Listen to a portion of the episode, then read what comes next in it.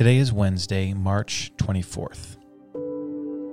We've been talking about the Lord's Prayer this week, and uh, we talked about the statement, Our Father in heaven, hallowed be your name, on Monday. Yesterday, we talked about the next line, which is, Your kingdom come, your will be done on earth as it is in heaven. Today, we're talking about the third line Give us today our daily bread.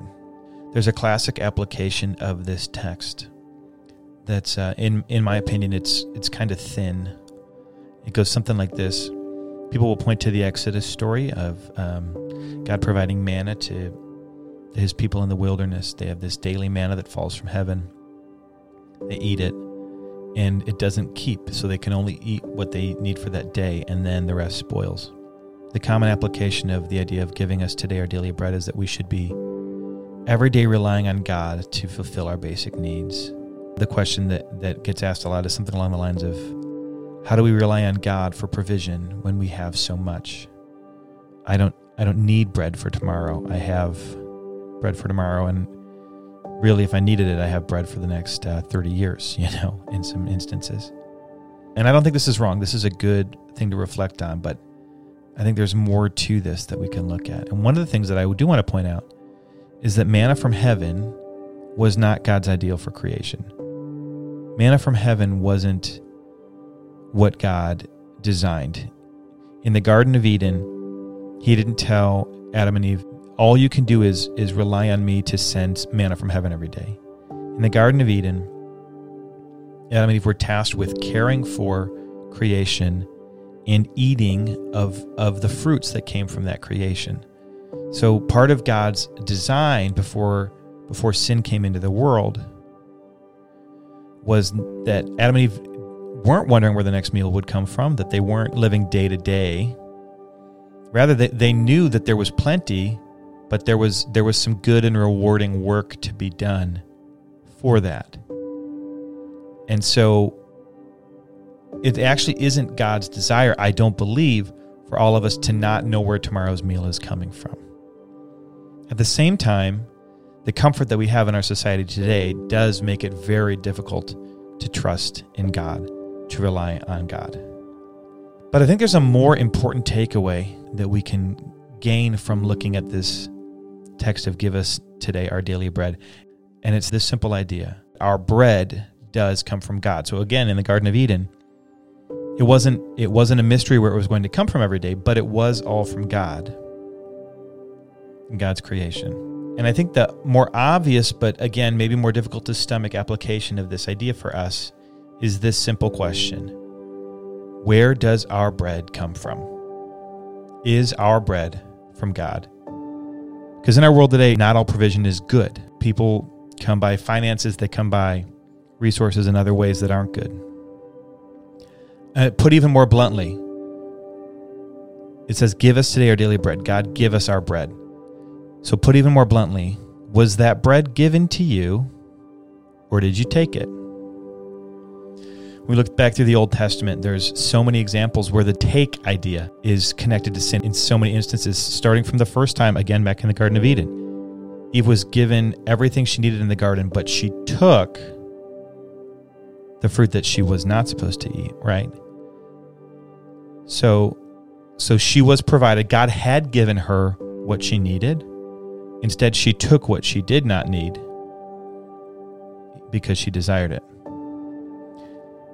Abraham took Hagar. That instance, he, he had a kid with his, his servant, and God despised that action from, from Abraham. David took Bathsheba.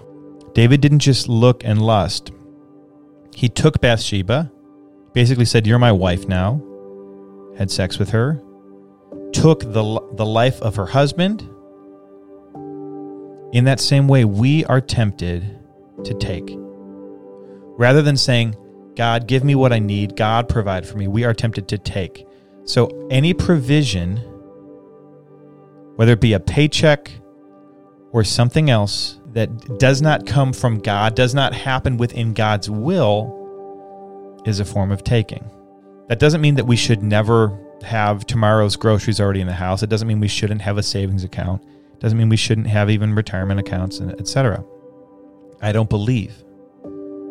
What I do believe we should primarily take away from this is that the ways in which we earn money so that we can buy food and take care of our other needs, the ways in which we do that should be within God's will. And in that sense, that they're not taking. So if you work a job, you should earn your wage. You should work hard. You shouldn't cut corners. Um, if you're making a deal, a sale, whatever it is, you should you should try to be fair. Don't take advantage of people. If you're an employer, you should pay your your workers fairly. And as a Christian employer, even if you can pay them a little more than others would, if you're able to do that and still have a good a good living of your own, you should do that, I believe. So when we talk about our daily bread being a gift from God, it doesn't mean that he hasn't given us work to do to quote unquote earn it. But we do need to remember A, we're not self sufficient. We do rely on God. Um, God could take away our job. He could take away our ability to work. He could take away a lot of that stuff at any time. So it is still a gift from Him. And B, if you took it, it's not from God. Think about I think about Zacchaeus and when when Jesus uh, goes to Zacchaeus' house and Jesus says salvation came to this house this day after Zacchaeus says, I'm gonna I'm gonna make it right. What I took from people, I'm gonna give back, and more so, and I'm gonna give half of everything to the poor. So that was Zacchaeus saying, This was not a gift from God. I took this and I'm to make it right. So I think that's in our society. I do think there's a lot of people who earn money in ways that there's an element of taking, taking advantage, um, taking what really isn't yours in some way or another. And so that I think is the is the deeper and more difficult reflection on this verse. Is this from God? When Jesus was tempted in the wilderness, uh, Satan comes to him and says, "Turn these stones into bread." But Jesus was fasting, and and he had been brought into the led by the Spirit into the wilderness. He was fasting, and um, it wasn't the right time for him to break that fast. God had not yet basically provided him with something to eat. So this is a very literal. Again, we're back to literal bread. And and Satan says, "Hey, just turn those turn those stones into bread." And Jesus doesn't do it, right? And I think I think we need to think about and reflect on where our bread comes from, where our finances, where our money, where our resources, where do they come from? Were they given by God or were they taken? And it's not, in a lot of cases, it's not a black and white one or the other. There might be a little bit of both involved, right? There might be some some good um, some good gift there, and then there might be some element of what, what was taken. And I think that if we're not earning our money ethically and, and we're not inside God's will in the ways that we are earning a living, if we say, Give us today our daily bread, or we thank God for his provision in our life, I do think that maybe God is telling us, Hey, that bread's not from me. I didn't give you that. You took that in the same way that Eve took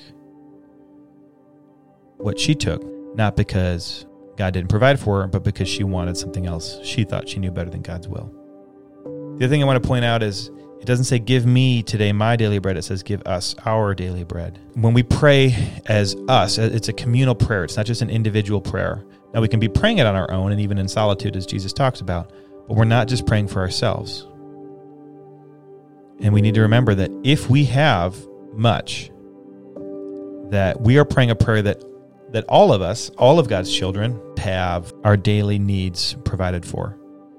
And we know that sometimes God uses us as a way of providing for others.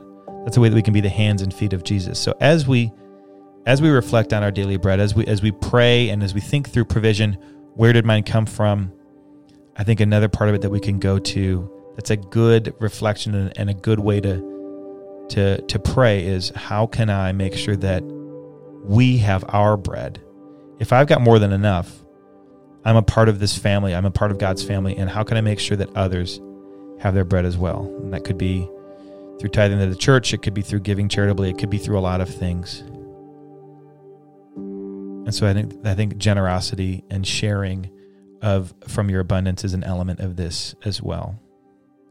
So to sum up, our where did your bread come from?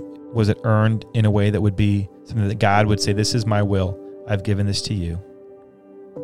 So are you earning money ethically? Are you investing money ethically, etc.? And also, are you doing what you can to ensure that others have their bread from God as well?